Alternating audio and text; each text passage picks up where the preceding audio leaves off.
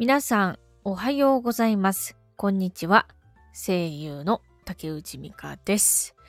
本日はいちがつじゅうごにち月曜日、時刻はじゅうじななふんです。この番組は声優竹内美香が ごパーセント の力で頑張るラジオです。リスナーの皆さんとコミュニケーションを取りながらこの番組を育てていけたらいいなと思っています。またスタンド エフエム のアプリで収録しており、ポッドキャストでも聞けるようになっております。それでは最後までお付き合いください。いや、あのー、この朝のというか昼のというかじゅうじに、えー、放送するのはなかなか久しぶりでございますけれども、えー、本日は、えっと、レターの紹介をさせていただいて、回答して終わりたいと思います。えー、本日ですね、えー、ちょっとレターを読ませていただくので、はい、画面に表示しました。では読みます。ノエルさんからいただきました。ありがとうございます。え、ミカさん、こんにちは。あるいはこんばんは。ノエルです。クリスマス放送会、コミュニティ写真、拝見しました。アイフォンじゅうご デビューおめでとうございます。まさか最新モデルに変えるとは思ってなかったので驚きです。ポートレート写真もいい感じに撮れてますね。じゅうごだったらシネマティックモードの機能で動画でもポートレートのように背景ぼやかして撮ることができるので、よかったらお試しください。質問なんですが、声優で声を作るときどうやって、えー、声色を変えているんですか？意識していることや、喉をこうしているとか、口の開き方をこう変えているとか、技術的なことを含めてお教えください。よろしくお願いします。と、えー、ノエルさんからいただきました。ありがとうございます。いや、あのー、なんていうか、めちゃくちゃ嬉しいです。あのー、なんか声優系のことを質問していただけるのは本当に嬉しいので、ちょっと回答していきたいと思います。えー、っとね、まずなんだっけ。あ、そうそう、アイフォンじゅうご にね、変えたんですよ。で、あのー、そうそう、あのー、なんだっけな、ポートレートモードにすると背景をぼやかしてあの写真を撮ることができるんだけれども、あのー、それをね、最近パシャパシャパシャパシャして最近楽しいです。で、あのー、え、シネマティックモードの機能で動画でもポートレートのように背景ぼやかして撮ることができるっていうのはちょっと今初めて知りました。ありがとうございます。教えていただいて感謝です。えー、そして、えー、声優で声を作るときどうやって声色を変えているんですかということなんですけども、あのー、そうですね、なんかキャラクターの例えば資料が来たときに、こうなんだろうな、その演じるキャラクターのその見た目とか性格に合うように、えー、作っていた結果声声色が変わるみたいな感じで、なんていうかね、最初から声色をあの変えようと思って変えているというわけではなく、結果的に変わっているっていう感じですかね、私的には。うん。なんかその資料をもらうとその見た目とかが大体わかるんですけれども、そのなんだろう、えー、年齢感とか、あと性格とかで喋り方が変わってくると思うんですよね。うん、なんかおっとりした性格だったらなんかゆっくり喋るだろうし、なんかすごい元気だったらなんかハキハキ喋るしみたいな。で、まあそう、なんか喋り方を変えるだけでもなんかね、声色って変わっていくので、まあ、そういう風に、えー、感じ変わっていくっていう感じですかね。うん。で、えっとね、喉をこうしているとか、口の開き方をこう変えているとか、技術的なことについてなんですけども、これに関してはね、あのー、特にないんですよね。あのー、意識だけなんですよね。あ、おやじとみけんねこさん、こんにちは。ゆっくりしてってください。あの、今日はレターを紹介しております。ありがとうございます。そう、なんかね、うーん、前、すっごい、なんだろうな、新人時代、ど新人時代の時は、あの、年齢が若い子は、あの、高い声、えー、老けた役は低い声、みたいな感じでやってた時期があったんですけれども、今はね、その、なるべく、その、地声とか、自分の出しやすい声で、その年齢感とかを表現したいな、というふうに思って、ちょっと練習しているところでございます。まあなんか、でもね、あの、艶っぽい声質にしたいみたいな時もあるんですよ。なんか、艶っぽい方が、このキャラに合ってるみたいなと、自分的にあるんですよね。そういう時は、まあ若干、あの、無理のない範囲で、えー、喉にこうちょっとだけ力を入れたりとかしますね。あと少年役をやるときはあの逆に喉はもう一切何もなんだろうな力を入れずに、えっとなんか体全体とかあとお腹の力をちょっと意識して、えー、セリフを言ったりしますね。まあなんでかっていうと私は地声がどっちかっていうとあのその少年の声に近いのでまあ。喉は力入れない方がいいかなっていう、まあ、自分なりに編み出した、編み出したというか、自分なりにそういう発声の方がキャラに近づけるかなっていう方法を、えー、取ったりしてます。まあなんかね、あの、わかりやすいやつで言うと、うーん、なんかこう、あの、年齢が若いと体が元気で、老けてると体が重いんですよ。あの、体が重力、重力が疲れてたりとかして、筋力、筋力のあれとかあるからね。だから、ため息とかだと、なんかちっちゃい子はさ、はぁーって感じだけど、老けてると、はぁーみたいな。なんかでこ、これだけでも声色がだいぶ変わると思うんですけれども、まあなんかそのキャラの背景を考えると、まあ結果的に声が変わってくるということですかね。うんうん。あとはね、そう、なんか、なんだろうな。まあこれはちょっとあのキャラ、声色とかじゃなくて、なんか口の開きに関することなんだけれども、なんかね、あのー、なんだろうな。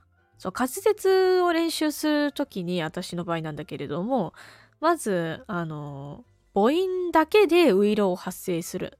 ウイロを読んで滑舌練習するんです。で、その後に、例えば自分の、なんか収録とかでね、読むセリフがあったら、そのセリフを母音だけで発声練習するんです。で、次に普通に、母音じゃなく、普通に拙者親方と申すわっていう、普通にウイロを言って発声して、その後に、えー、普通の、あの、セリフあだけで、母音じゃないセリフで、あの、発声したりとかも、なんかいろいろ、いろいろするんですけれども、まあ、その時に、あの、母音が言いにくいところとか、あと、録音して聞こえづらいなっていうところは気をつけるようにして、あの、セリフとかを言うようにしてます。なんか赤丸とか、なんか赤線とかつけてね。うん。あ、ちなみに母音が何かっていうと、あの、例えば、拙者親方と申すわっていう言葉があったら、え、あ、お、あ、あ、お、お、う、わってこう、母音だけでね、発声するっていう。まあ、これで言いにくいところがあったら、チェックしたりとかしてますね。はい。んで、まあ、こんな感じで、まとめると、その、声色を変えるというよりかは、演じる役の見た目とか性格とか背景に合うような感じで、えー、頭の中で構築していった結果、勝手に声色が変わるという感じでございました。はい。えー、まあ、口の開きとかの技術的なことに関しては特に意識してないけれども、まあ、少年役とかだったら、えー、喉の力を抜いて体全体とお腹を意識してセリフを言ったりとかします。で、あの、あとね、あの、老けの役、その、年齢感が高い、あの、キャラクター役を演じるときは、ただ外画とかだったら、なんかね、こう、息を入れたりとか、ゆっくり言うっていうことをしたりします。うん。なんか、こう、アニメとかだと、なんか、そうなんだよねって感じだけど、外貨だと、そうなんだよねみたいな。わかるみたいな。息を入れてたりとか、まあ、ちょっとゆっくりにするとかね。まあ、その、もともとの役者さんの尺っていうのもありますから、まあ、それに合わせると若干やっぱりゆっくりになったりとか早くなったりとかするんですね。まあ、それが外貨っぽくなる、まあ、原因の一つではあるんですけれども、まあ、そういうふうにやったりしてますね。はい。えー、以上でございます。ノエルさん、レターいただいてありがとうございました。いや、なんかまとまってたかな？まとまってないかもしれないけど、お許しくださいませ。はい。えー、っと、お、親父コメントありがとう。わか、えー、っと、和歌山、これなんて読むの？和歌山なんちゃらさんっていう、ショーン・コネリーの吹き替えやってた方の声に憧れる。イケオジっていうか、ダンディなのですわ。あ、そうなんだ。ちょっと待って、知った、知ってるかな？誰だろう。和歌、和歌山。和歌山さん。声優、ショーン、ショーン・コネリーね。ショーン・コネリー。和歌山源三さん。源三さんだって。和歌山源三さん。えー。すごーい。ちょっと後でこれ調べてみよう。ありがとう、親父。えー、竹内さんのオリジナルキャラ、ペースケで元気が出るメッセージの投稿お願いします。ペースケの声とっても癒されて気に入ってるんです。あ、そうなの？あ、ほんと。ありがとう。そうだね。なんか、どういう感じのセリフがいいですかね。うん。そうだね。なんか、また新しい、なんかキャラとかをね、投稿しようと思ってたんだけど、ペースケを気に入っていただいてありがとうございます。あれ、ペースケって三毛猫さん名付け親だっけ？名付け親だっけ？確か。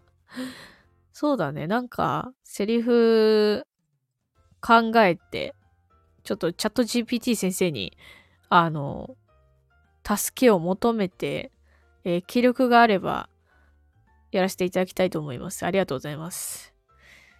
いやー。はい、えー、っと、まあ、こんな感じで、レター紹介終わり。あ、みけろこさん、ありがとう、ありがとう。ありがとうございます。いやー、なんかそんな感じで、もう今日は、あの、レターを紹介するためにこの枠を開いたので、まあ、なんかそろそろ終わろうかなというふうに思うんですけれども、早いね。早いんですけれども。今ね、あの、この、私のこの机の上にね、あの、プチプチ占いチョコがあるよ。プチプチ占いチョコ。うん。だから、この、今ね、この放送を聞いている方や、アーカイブで聞いてる方のために、私がうらプチプチ占いチョコをしてあげようと思います。してあげようと思います。上から目線すみません。とね、すごいね、たくさん、たくさんの種類のね、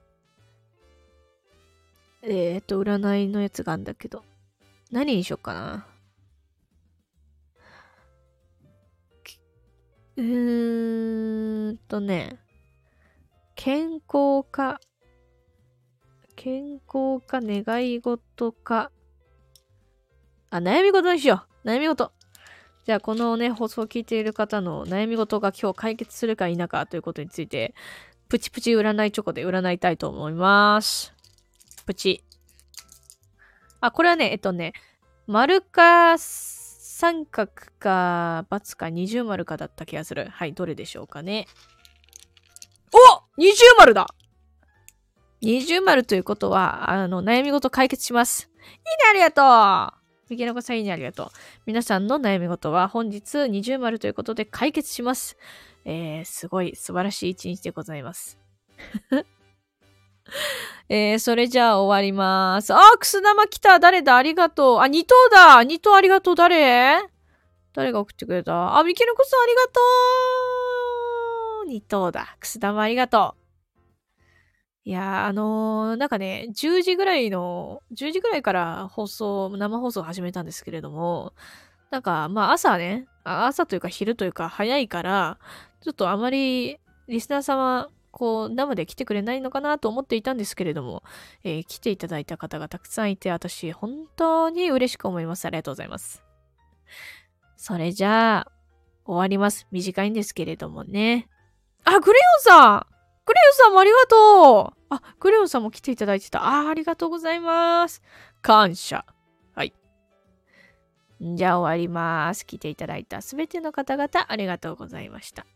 え、聞けて嬉しいです。ありがとうございました。いや、こちらこそです。あ、クレヨンさん仕事中だったのね。なるほど。仕事中に聞いてくれてありがとうございます。みけのこさん、クレヨンさん、おやじ、ありがとうございます。